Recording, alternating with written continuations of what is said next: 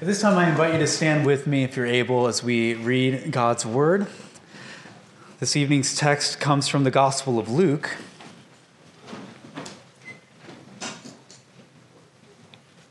The Gospel of Luke, chapter 16, beginning with verse 19.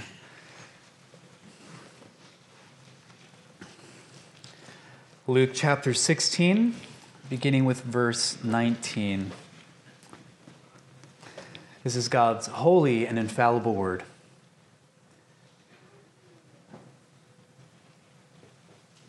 There was a rich man who was clothed in purple and fine linen, and who feasted sumptuously every day. And at his gate was laid a poor man named Lazarus, covered with sores, who desired to be fed with what fell from the rich man's table. Moreover, even the dogs came and licked his sores. The poor man died and was carried by the angels to Abraham's side. The rich man also died and was buried. And in Hades, being in torment, he lifted up his eyes and saw Abraham far off and Lazarus at his side. And he called out, Father Abraham, have mercy on me, and send Lazarus to dip the end of his finger in water and cool my tongue, for I am in anguish in this flame. But Abraham said, Child, remember that you in your lifetime received your good things, and Lazarus in like manner bad things. But now he is comforted here, and you are in anguish. And besides all this, between us and you a great chasm has been fixed, in order that those who would pass from here to you may not be able, and none may cross from there to us. And he said, Then I beg you, Father, to send him to my father's house, for I have five brothers so that he may warn them, lest they also come into this place of torment. But Abraham said, They have Moses and the prophets. Let them hear them. And he said, No, Father Abraham, but if someone goes to them from the dead, they will repent. He said to him, If they do not hear Moses and the prophets, neither will they be convinced if someone should rise from the dead. The grass withers, the flower fades, but the word of our Lord will endure forever. Let us pray. Oh, great God, we thank you for your holy word. We know that in it we find life and life eternal. We ask that in this evening that the Holy Spirit may uh, use this time here to proclaim the excellencies of Christ, that we may see him afresh in his glory, that we may see him again as the Savior that he is, the one who redeems those who were once self seekers and gives new life to those who are now his. We thank you and we ask for these things in Christ's name. Amen. You may be seated.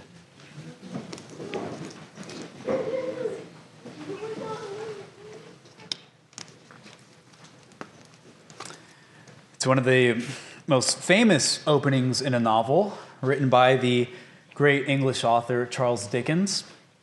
And his Tale Two Cities begins with It was the best of times, it was the worst of times. And he then goes on to further detail the paradoxical age that was the French Revolution. What was a time of prosperity for some was a time of despair for others. In, in our text this evening, the Lord Jesus gives us a parable, a tale of two men.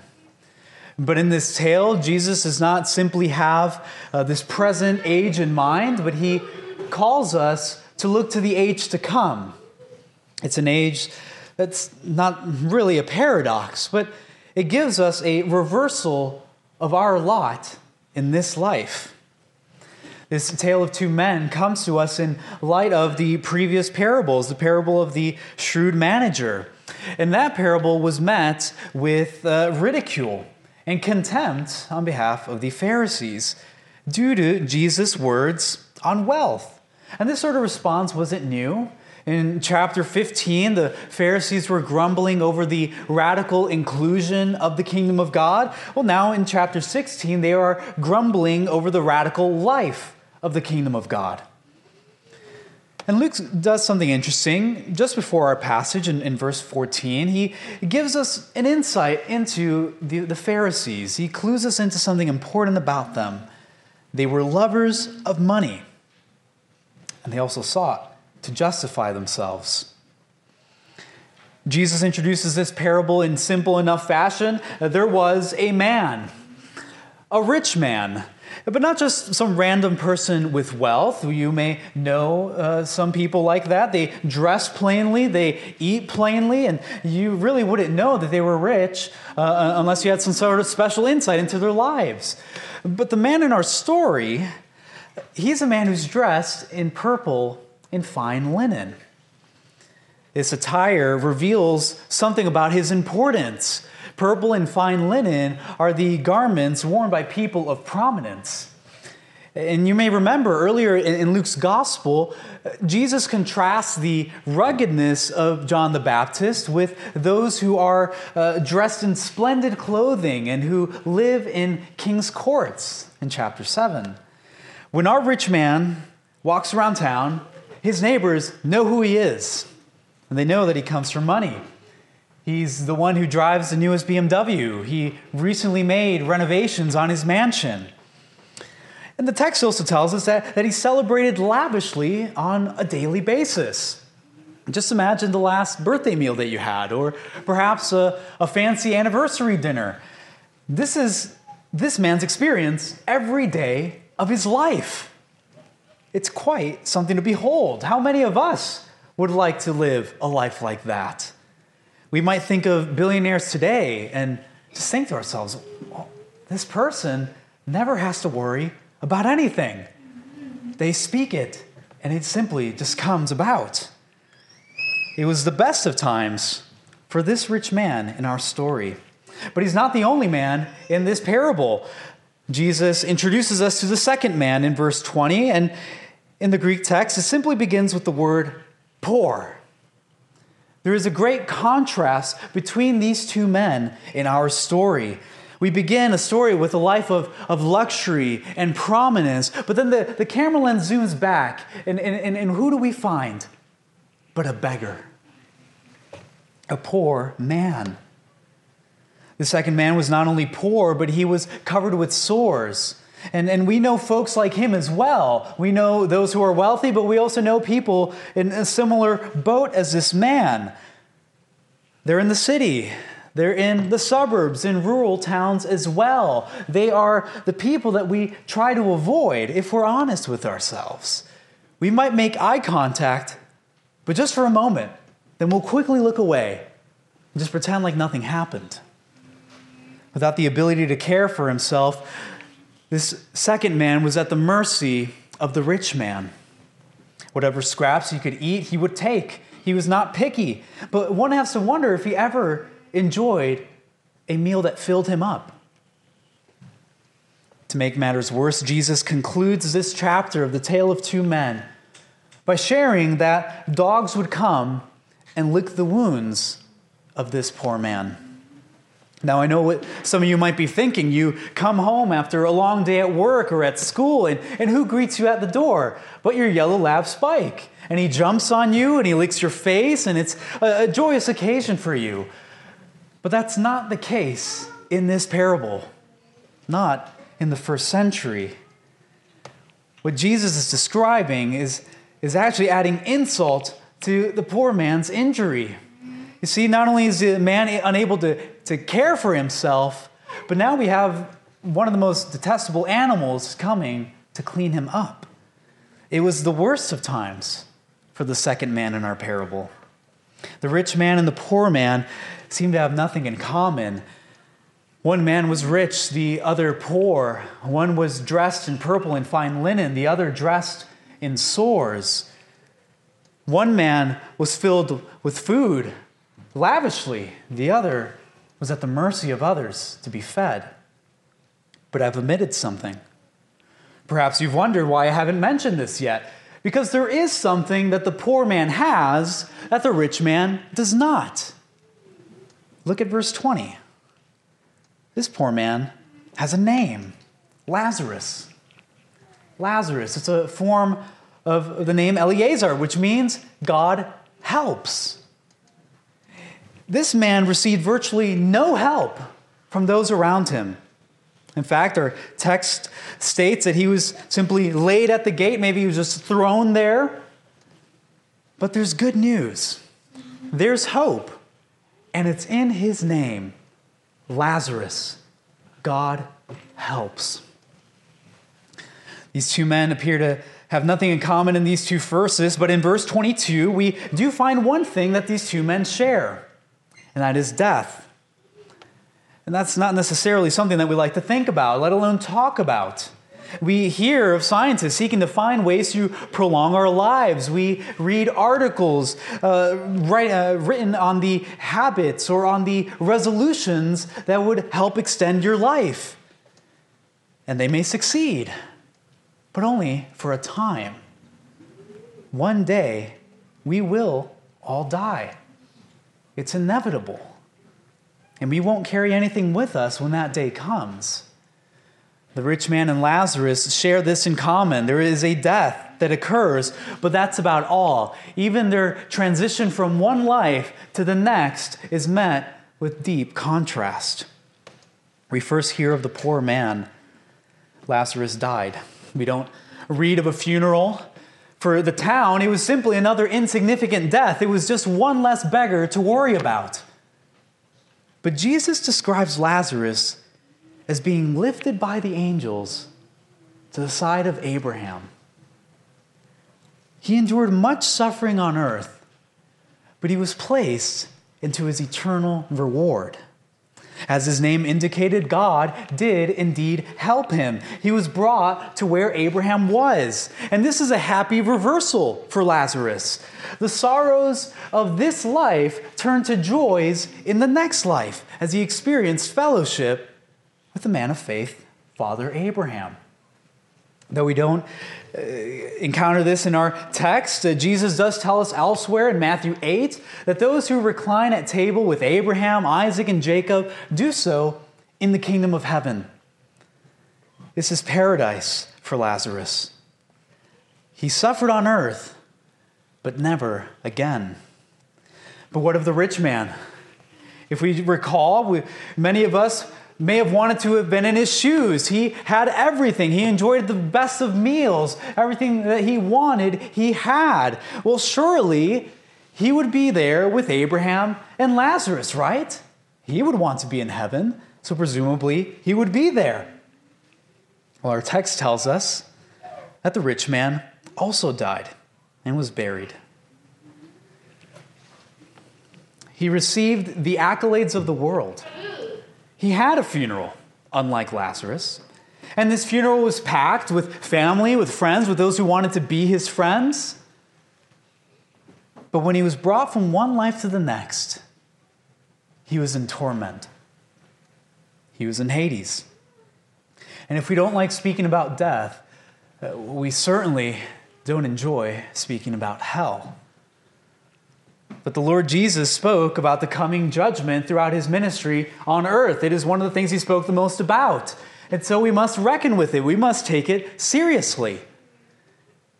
Death comes upon all, and with death comes judgment. And what do we read but the rich man looking up and seeing the other side of the reversal? The rich man lived a life of comfort and pleasure, but now he was being tortured in Hades, the place of the dead, seeing Abraham and Lazarus off at a distance. But the question is why?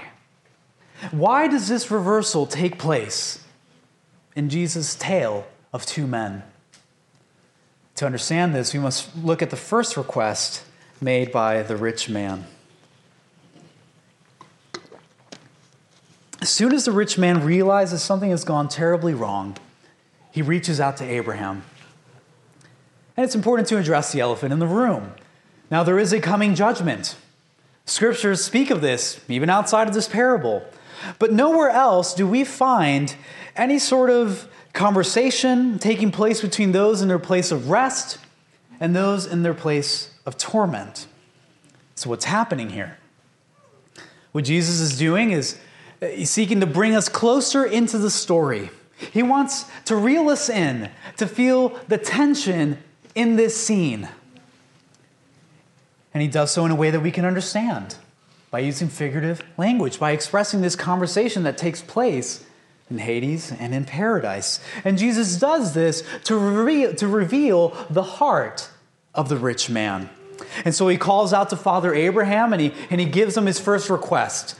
And then actually, it's, a command. He gives them a command. And this is all the rich man's ever known. All he's ever had to do was say something, and that something will come about. Even in death, the rich man's perspective had not changed. Those around him were called to serve him. That is what he's grown accustomed to. And who better to serve him than Lazarus? The rich man is in great distress. He's enduring the fire of holy judgment. And so, what does he ask of Lazarus? He uses Abraham as the middleman here. And what does he ask for? Something that he wasn't able to give Lazarus himself mercy. The rich man obviously recognized Lazarus, but did he do anything for this poor man on earth? Just look at the first few verses of our passage. His abundant wealth and lack of compassion left him spiritually bankrupt. Though he called out to Father Abraham, there would be no mercy for the rich man on that side of eternity. Bringing to mind the previous context, we remember that the Pharisees were lovers of money. And in these parables, Jesus is uh, speaking to the disciples, but he has in mind the Pharisees. They were men of great wealth and of great influence. They used their resources to build themselves up. They did not care for those outside their inner circle, but they were bent on building a kingdom that was centered around themselves. Now, what does the law have to say about such a perspective on life? Deuteronomy 15, 7 and 8 gives us a command rooted in God's kindness. If among you one of your brothers should become poor in any of your towns, you shall not harden your hearts or shut your hand against your poor brother, but you shall open your hand to him. It's a call to generosity. The rich man had a hardened heart toward Lazarus. The Pharisees were guilty of the same things. Whether it was a lame man in need of healing, a tax collector, a sinful woman, their hearts were cold and merciless. What does this reveal to us about the Pharisees? Well, it reveals a stunning lack of faith in the religious leaders of the day. Lives that did not bear fruit in keeping with repentance. Luke chapter 3. And it's ironic that, that after John the Baptist says those words, then he continues, and do not begin to call yourselves or to say of yourselves that Abraham is your father. Why? Because they did not lead lives in keeping with faith. They lived lives entirely foreign to Father Abraham. So, this story is an indictment of the rich man, it's an indictment of the Pharisees, it's a word of warning to those who are listening. Abraham responds to the rich man's request and he says, Son, remember. Remember how good you had it. You received your good things. And, and it's curious because in this conversation, uh, the rich man is, not having a conversation with just any random person. He's speaking with the father of faith, Abraham, yes, but he's also speaking with a man who is rich himself. Abraham was exceedingly rich, which tells us that the judgment that this man is experiencing is not simply due to his wealth. Wealth is not a bad thing in and of itself. A person of faith can enjoy the good things of this life, but not at the expense of his brother. The rich man in our story was enraptured. His inheritance was found in this life and this life only. And so he lived his best life now. And when you treasure the things of this world above the things of the kingdom of God, then you are due for judgment. The rich man reaped what he sowed. That is why he received his reversal. And on the flip side, The poor man Lazarus did not receive his heavenly reward just because he was poor, just because he suffered. We, we, we do not teach justification by poverty and condemnation by wealth. We are saved by faith and by faith alone. He trusted in the God of Abraham. And so he was brought to that glorious place reserved for God's people. Lazarus endured the bad things of this life in faith. Faith that learned to suffer well. He endured many heavy things in this life, but he did so with patience as he awaited his consolation in paradise. And so, this tale of two men could not have been any more opposite.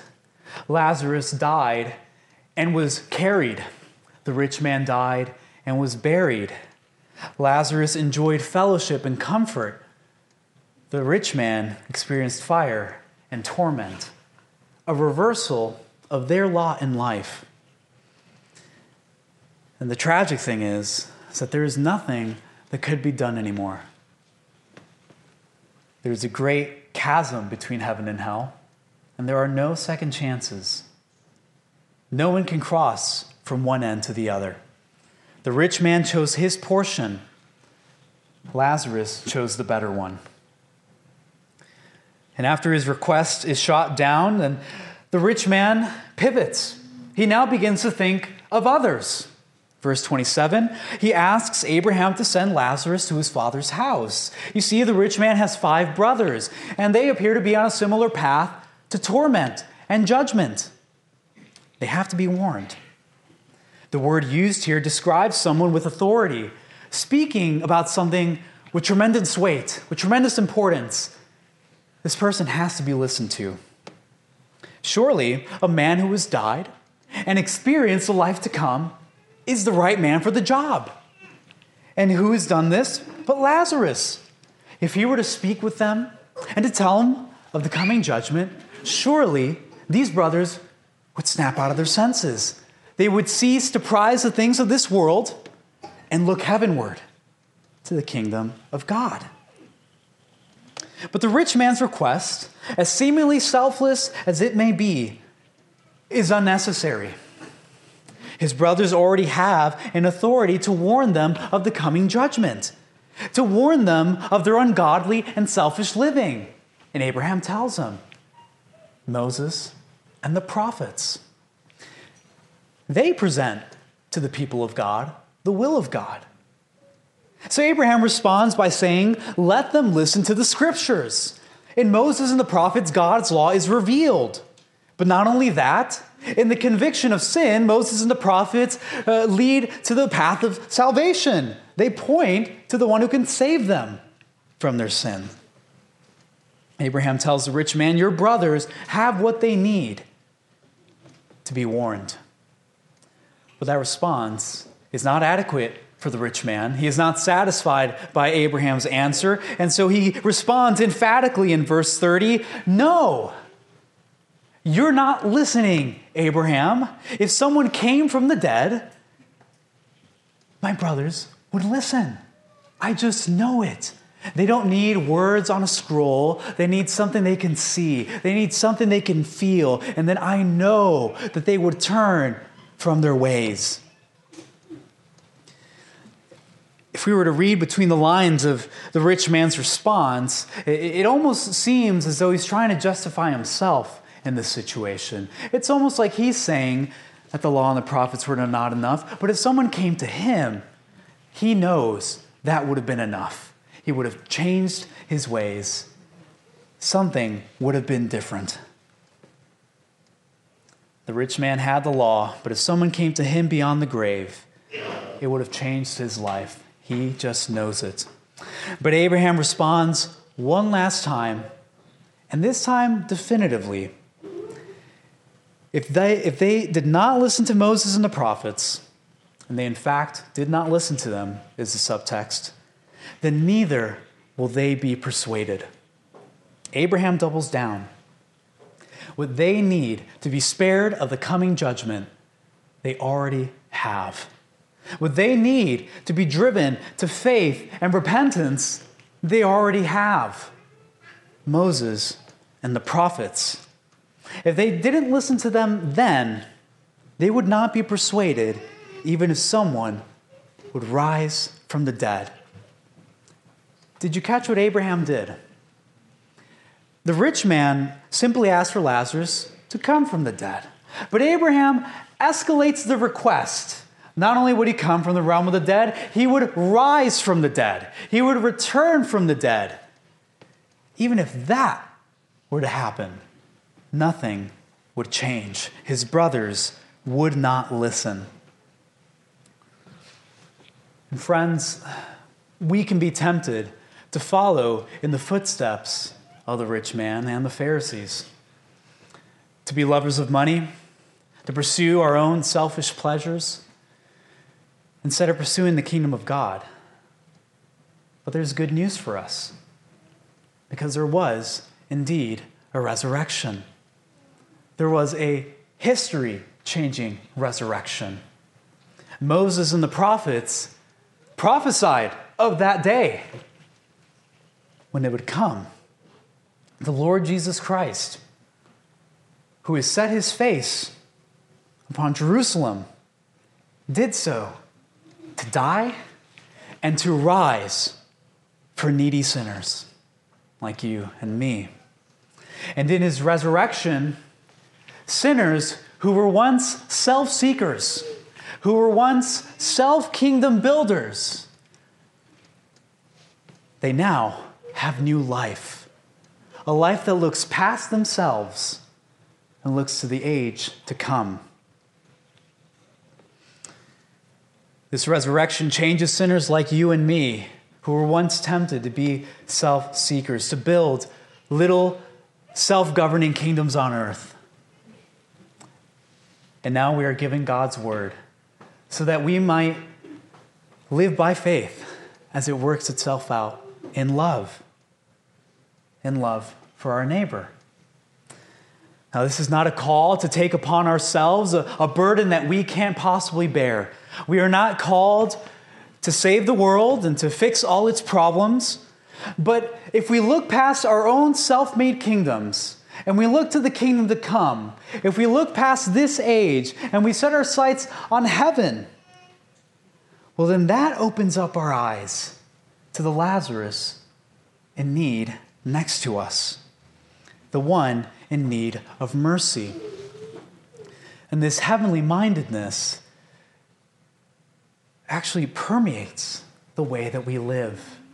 It changes everything about how we go about in life. And this is no uh, mere moralism. What, what we do in this life is not simply rooted in being nice to one another, though that is a good thing to do, to be kind and to be nice, but the right use of our wealth, of our time, our, our resources, it, it flows out of the confidence that what we have in heaven is greater than anything that we have now. What awaits us in the next life is more desirable. That is what our actions should be rooted in. At the beginning of our time, I, I shared how, how, how this story was a, a reversal of fortunes. But it's, it's not simply a reversal between the poor and the rich. This reversal of fortunes is true of us. Regardless of our financial situation, regardless of our social prominence, our significance, we are those who let goods and kindred go in this mortal life also. Those who live with that perspective, the perspective of the age to come as being greater than this current age, those individuals are closer to Lazarus than they are to the rich man, even if you're wealthy. And as we come to a close this evening, uh, I do want us to reflect on a point of application that is twofold and that's that of the sufficiency of Scripture. Abraham's parting message is a sobering thought. It reflects on an important truth. Many individuals today look for signs, God, speak to me. God, show yourself. God has already spoken. He has spoken in His Word. Christ has already been revealed in the Scriptures. We don't need to look elsewhere because the Word, the Scriptures, are sufficient for salvation.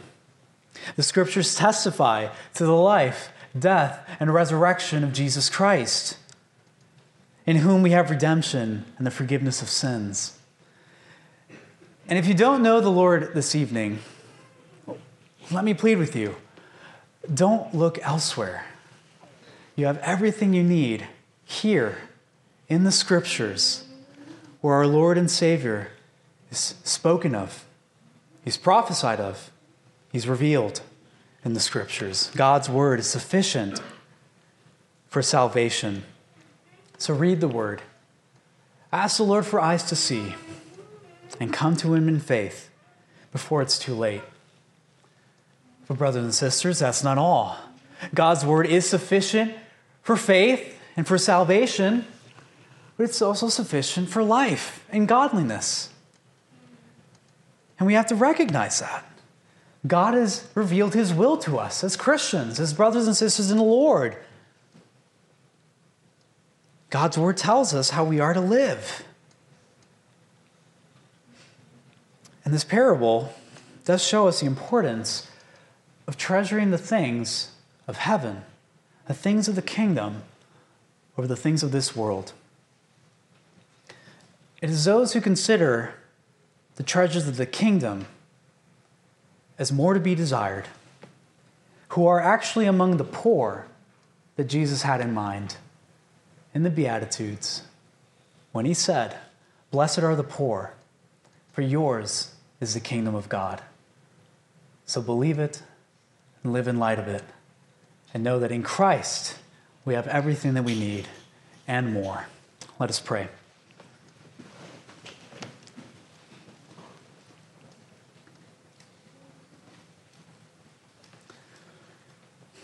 Oh, great God, it can be so tempting to see what this world has to offer and to admire it, to desire it, to treat it as our inheritance. Yet our Lord Jesus Christ does remind us that there is something greater. We have a greater inheritance, a greater portion awaiting us in the life to come. It is indeed found in the kingdom that He is preparing. And we ask that you may help us, Lord. Give us faith we may trust in these words that our Lord spoke to us. Help us to walk by faith and not by sight. Help us to cherish our Lord and Savior Jesus Christ above all things. May we count the things that this world has to offer as loss as we consider Christ our great gain. And may that impact the way that we live, even the way that we serve one another that we may use it as a means to win others to this kingdom perspective. This perspective that treasures you above all else. It's in Christ's name that we pray. Amen.